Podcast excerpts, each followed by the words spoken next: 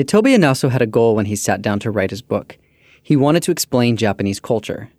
Specifically, he wanted to explain Japanese culture to his Western friends. Nitobe Inazō was born in Japan in 1862, but at the age of 22, he left his home country to live and travel in the United States and Europe. He came to understand these other countries well, but he found that his Western colleagues and friends didn't quite understand Japan. He told the story of one such misunderstanding in the introduction to his book. He was taking a walk one day in Belgium with a noted Belgian jurist. And the jurist was stunned to hear that in Japan there was no mandatory religious education in the schools. And he said, you know, how can that be?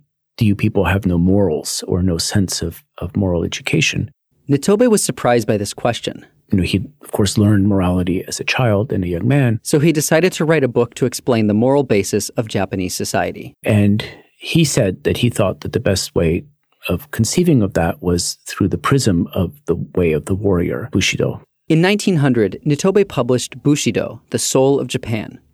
In the book, he explained the moral foundations of traditional Japanese society, and he used samurai ethics to do it. This made a certain kind of sense, as Nitobe was a samurai by birth. His father was a retainer of the Nambu domain, a sort of semi autonomous domain in the northeastern part of the main island of Honshu. But the Tokugawa period in which he was born ended in 1868. And soon thereafter, samurai as a kind of social status category disappeared. So although Nitobe was a samurai, he was only a samurai for the first few years of his life, technically speaking. When he was a young man, Nitobe was sent north to the island of Hokkaido, which was Japan's agricultural frontier at the time. He studied at the Sapporo Agricultural College, and while there, he converted to Episcopalian Christianity. In 1884, he moved to the United States and enrolled at Johns Hopkins University, where he studied agriculture and economics. While in the United States, Nitobe converted again. This time, he converted to Quakerism, a kind of Christianity that values nonviolence.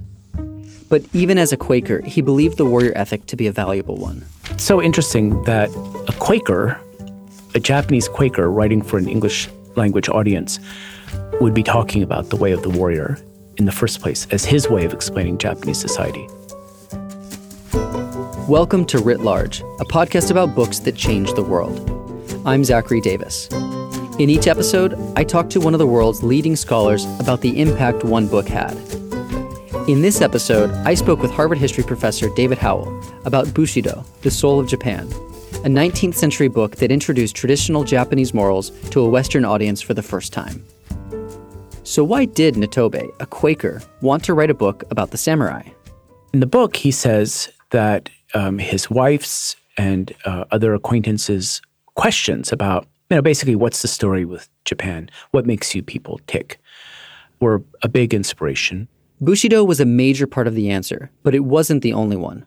The book also talks about Buddhism, Confucianism, and the native Japanese religion of Shinto. And so the picture he paints through the book sort of tacks back and forth between general moral principles that presumably were held by people throughout Japan, and then other things that were more particularly connected to the samurai class, whom he presents as the exemplars of this moral behavior and ethical thought.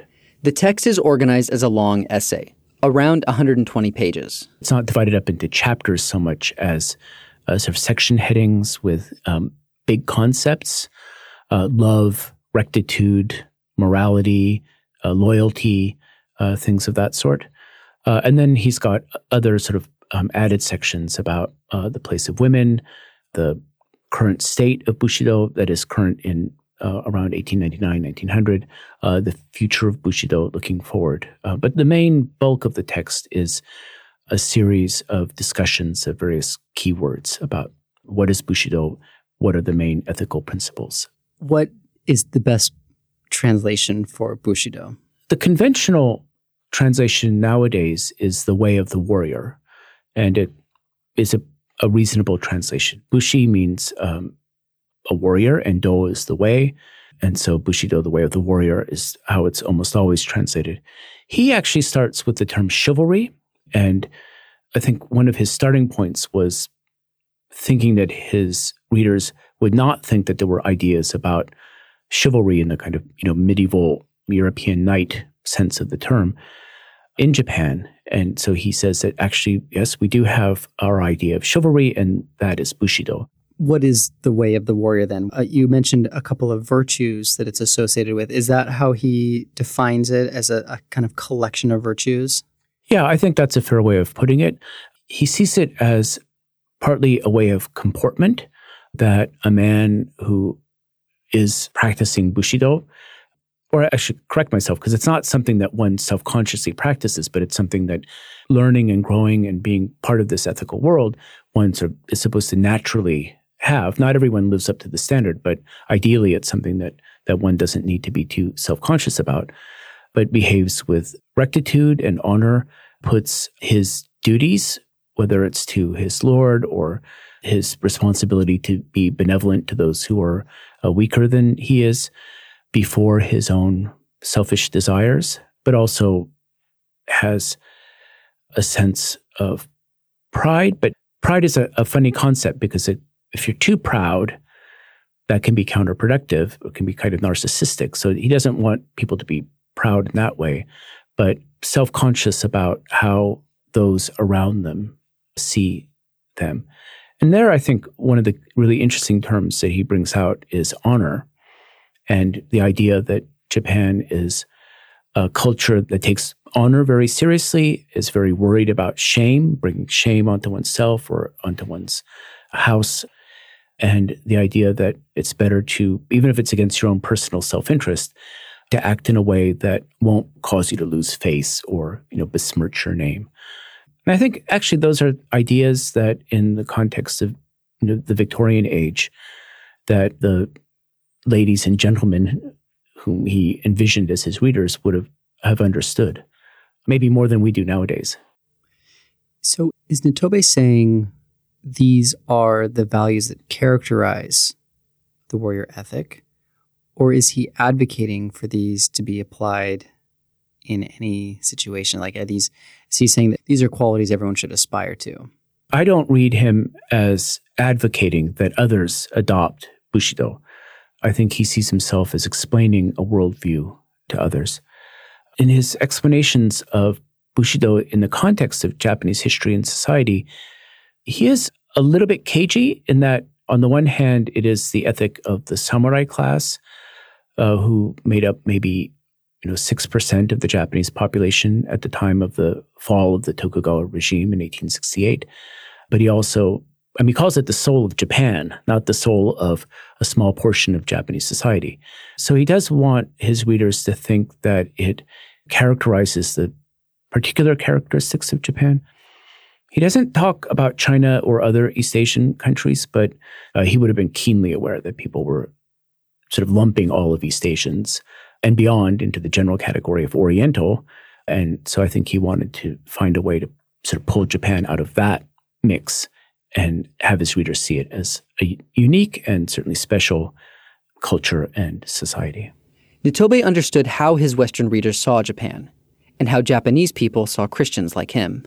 I think probably in his mind, and it comes out here and there a little bit in the book, is a keen awareness that Japan is not now and as he could see, very unlikely ever to become a Christian nation. There were critiques of Japanese Christians within Japan saying that they couldn't be loyal to the modern Japanese state, headed by the emperor, if they had these divided loyalties. How can you serve God ahead of your sovereign? And he argues that actually there is no contradiction. But I think he's very aware of that, that he's an unusual Japanese person for being a Christian. And I think he's probably keenly aware that many of his readers will sort of automatically heavily discount the virtues of any society if it's not Christian and shows no interest in becoming Christian. So by the end of it, the reader has learned about what Nitobe sees as kind of core values of Japanese life. Are there any aspects to the text that are kind of notable? Yes, I think he does a really interesting job of taking things from Japanese literature and Japanese history that would seem bizarre to his readers and explaining them in a way that makes sense. There's a very famous story from the medieval war tale, the tale of the Heike, uh, which was passed down as a kind of oral tale that he relates, in which a middle aged warrior and his opponent are facing off on the field of battle. The older man has sort of vanquished the younger one, but has no blood has been shed yet. He pulls off his opponent's helmet and sees that his opponent is this adolescent boy, you know, maybe 14, 15 years old. And he feels really bad because his duty at this point is to cut off the boy's head and take it back as a kind of trophy. But the trophy aspect of it makes sense only if the opponent is somebody of higher rank or of noted valor as a warrior. So there isn't much for him to gain by killing someone who's much younger and much weaker than he is. Though he does realize that the boy is of high rank, and so actually there is some incentive there. But he tells the guy, No, no, run away. The rest of my army isn't here yet. No one will know. It's fine. But the boy insists that his head be cut off, that it would bring dishonor to him if he were not duly decapitated at this point. And so he does it and duly takes the head and is duly recognized for his achievement, but then renounces his practice as a warrior. At the end of the story, the older samurai is filled with remorse. He's not guilty. He knows that he had to kill the boy. But he's so upset that he had to do it that he leaves the military and becomes a monk. It's kind of a strange story, sad story. Why would the young man be so insistent that the older man kill him when he has a chance to to run away without any kind of public dishonor. But Nitobe uses that to argue for the deeply ingrained sense of honor on the adolescent's part and benevolence and mercy on his opponent's part. Gets no pleasure from killing this boy, even though he's a professional warrior, he's killed many people. But they come to a kind of understanding between them that the best result for both of their sakes is for him to kill the boy. And so he does. I think the way that he walks the reader through the story is, is really interesting. It makes it compelling. It takes something that seems like a very strange and inexplicable anecdote and makes it noble somehow, which was what the tellers of the Tale of Heike were no doubt hoping for. The story might have been hard for Nitobe's readers to understand, but American readers had their own stories of sacrifice, whether they were stories of knights charging into battle, or the Christian story of Jesus, the Son of God, sacrificing himself on the cross. So he does like to come back and say, you know, we're not really all that different after all. We we frame things differently, but behaving honorably is something that we understand and you understand. I guess what's interesting is when I was first thinking about you know the way of a warrior, well, in some senses you think of it's precisely not honorable. I mean, they're killing machines. And yet it seems like many cultures have tried to rein in, you know, the, the impulse of utter destruction with codes, cultures, stories, etc., so that, you know, there's some constraint. And that seems to be partly what this is. This is not how to be the greatest killing machine. This is a culture of ethical warrior. Yes, that's a very good point. And as I said earlier, technically he was a samurai, but never had any kind of traditional military training. He never served in the military himself in Japan or elsewhere. And his codification or his explanation of the way of the warrior is interesting also because uh, during the time, you know, when the samurai really did run Japan, uh, there was no sort of set of precepts that correspond to a way of the warrior. There were some people who wrote about it and thought about it. And then the actual behavior of Japanese samurai when they did engage in battle uh, was often far below the lofty standard that Nitobe portrays. Even in the medieval era, when he talks about you know these two men facing off one on one, deciding whether they're worthy of being opponents or not, that kind of thing just didn't happen. Or if it did happen, uh, it happened after people were shooting at each other with with arrows from far away, and then, then we got close enough so that the only thing they could do was hand to hand battle. Then maybe they would chat before fighting each other. But but in general, the idea of war was to kill the other guy, uh, take the territory or whatever it is that you're after. And it's only after Japan becomes peaceful after a long period of civil war in the 17th century that you see the first efforts to sort of codify a way of the warrior, written often by men who themselves were samurai in, in social class, uh, but had never fought in a battle and never would fight in a battle. And writings about the way of the warrior were often almost kind of like elegies for a bygone way of life.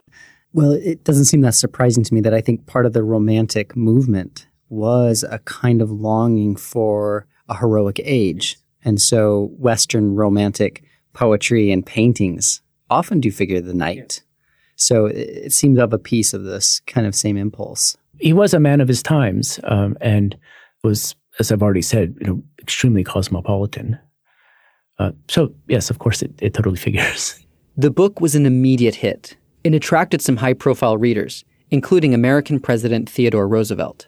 The first copy that Roosevelt got was actually given to him by a Japanese man, Kaneko Kentaro, who became an important government official, a jurist, kind of a legal scholar, uh, who was the first Japanese person to attend Harvard and was part of the class of 1878. Roosevelt himself was part of the class of 1880. Apparently, the two didn't know each other while they were at Harvard, but were introduced later on. Uh, and so Kaneko sent Roosevelt a copy of Bushido and some other books introducing Japan to Roosevelt. Roosevelt read it and was greatly impressed. This is around 1904. And the story is that he ordered 60 copies of Bushido and then distributed them to friends and family. Apparently, Roosevelt also um, took up sumo wrestling and would have like sumo matches in the White House. Something else happened to drive Bushido's success. In 1904 and 1905, the Japanese were fighting in the Russo Japanese War. No one, maybe not even the Japanese government itself, really expected Japan to win that war. But Japan did win, decisively. The victory in the Russo Japanese War put Japan on the map, so to speak, for Western observers, but it was also hugely influential in other places as well. In Cairo, when news of the victory came, uh, there were rumors going around, sort of intellectuals in Cairo who were, of course, Muslims, but also influenced by French and other European thought.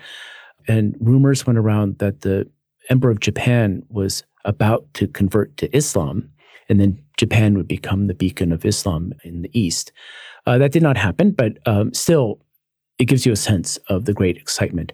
The Japanese victory in the Russo Japanese War caused all this excitement because it was the first time an Asian country had beaten a European country in war.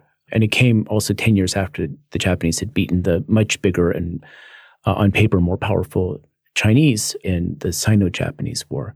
But really, the idea of a East Asian country beating a European, one of the great European powers, was just beyond belief for people.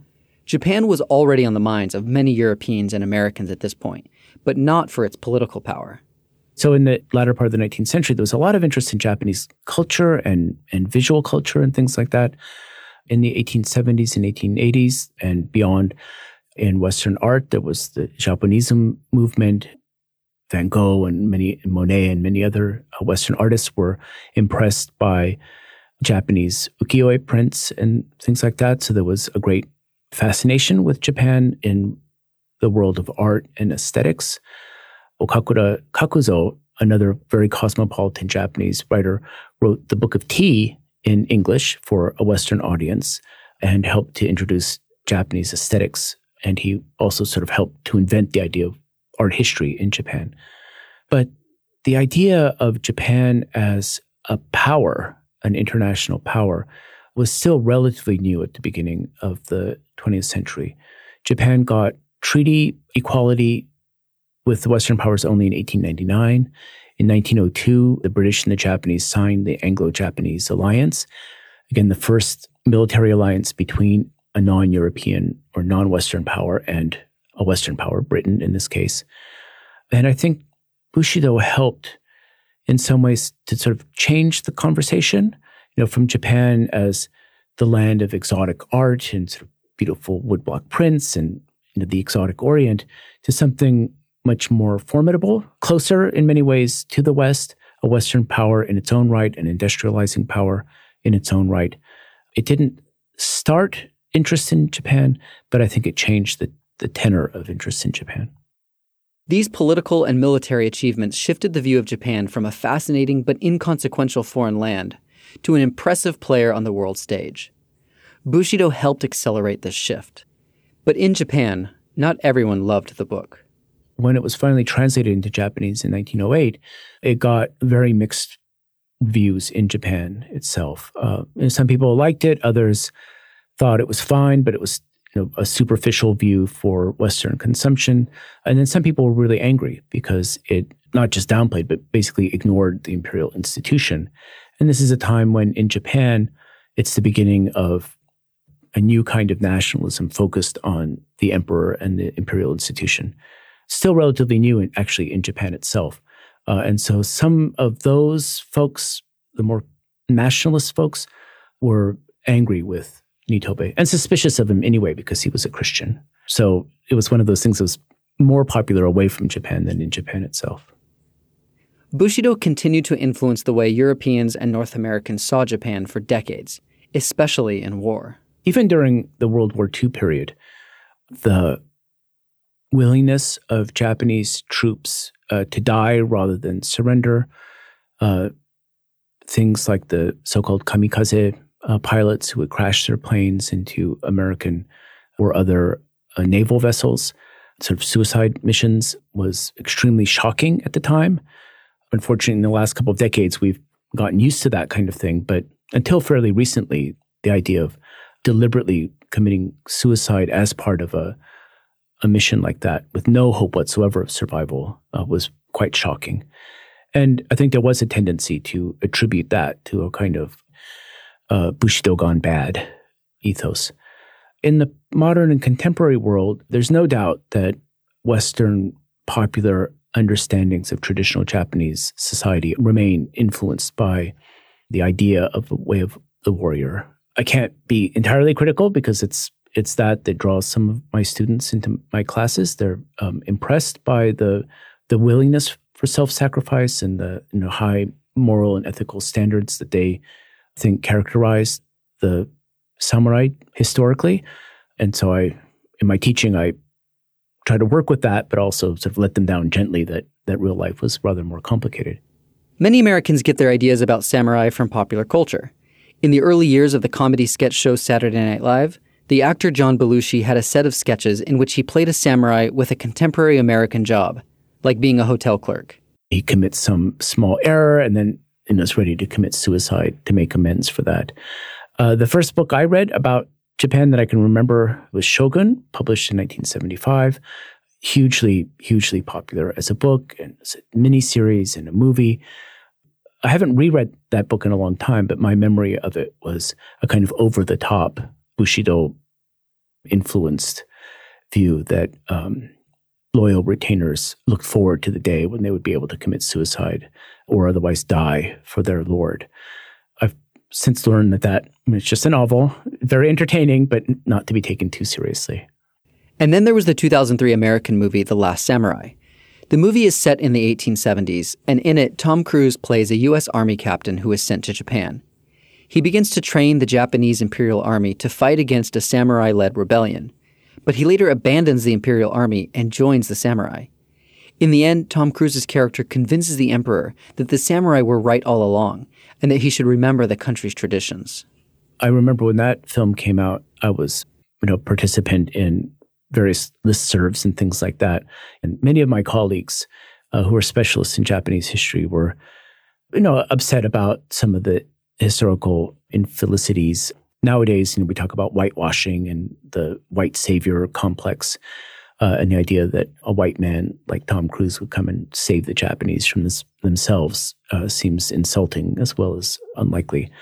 But in Japan, the movie was actually pretty popular, and people didn't worry too much about that stuff. I think ordinary viewers in Japan felt that Japanese culture and the behavior of the Japanese in the movie was portrayed in a positive way.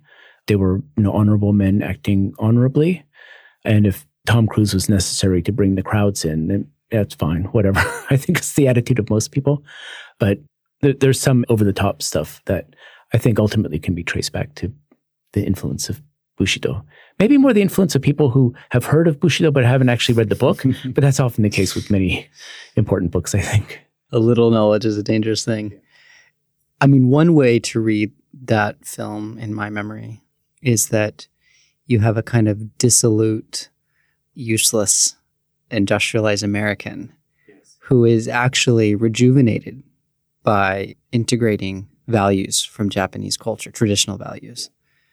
So in some ways, the appeal of Bushido is in the figure of someone like Tom Cruise, where like he needs these ethical and moral guidelines to be whole. Yeah, he does. He becomes in a kind of loser and goes out in glory as a winner because he has learned to embody these ethics. And we see that a lot in various iterations, whether it's Bushido per se or Zen Buddhism or other sorts of things.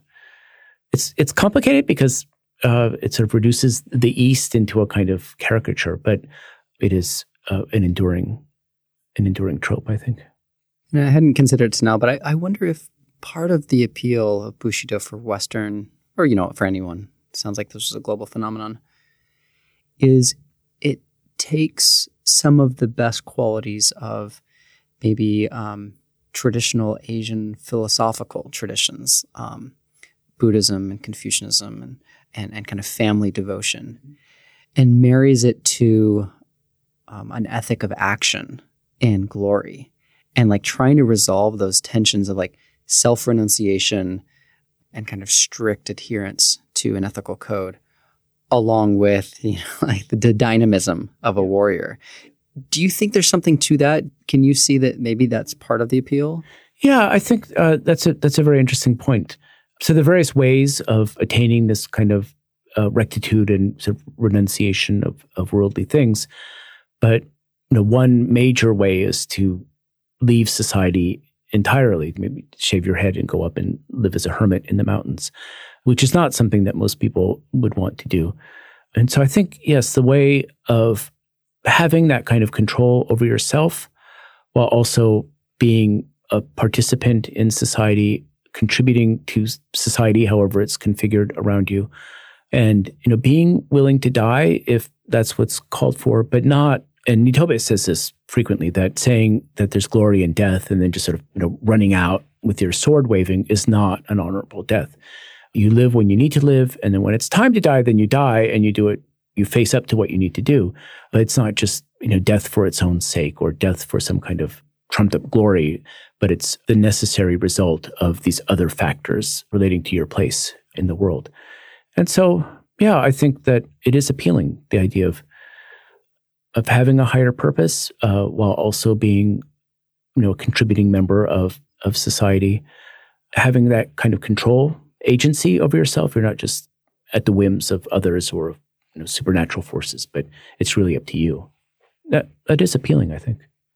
Does this book still matter today? Should people still read it? Um, does it still have something to say to us? That's a very interesting question. As a historian, I'm trained to think in terms of contextualizing things, to fighting against essentialism. And so, you know, my instinct for a book like that is to note, you know, how much after the age of the samurai, which it was written, how it would have struck probably readers if it could have been taken back 100 or 200 years as this bizarre thing that they may not have recognized as a as an accurate description. You know, many things they would have recognized, but in its whole, they might have thought that it was a, a, a very strange portrayal of their society. So, in that sense, I don't want people to read it and say, okay, now I get Japan, um, any more than you might want to read Dickens and say, now, oh, I get contemporary U.S. society. There are connections, but it's it's it's a long way. But I think as a way of thinking about issues like cosmopolitanism, about dialogue between belief systems that on their surface seem to be quite opposed or, or quite far apart, a kind of respectful dissent to the Eurocentrism that Nitobe encountered around him. It's not pedantic. It, it's very learned, but not pedantic. It's not fighting back against uh, Eurocentrism, but it is a critique of it. And so in that sense, I, I would like people to continue to read it today. Writ Large is produced by Galen Beebe, Jack Pombriant, and me, Zachary Davis. We get help from Liza French. Our theme song is by Ian Koss, and our branding is by Dan Pecci. We're a member of LitHub Radio. Writ Large is a Lyceum original production.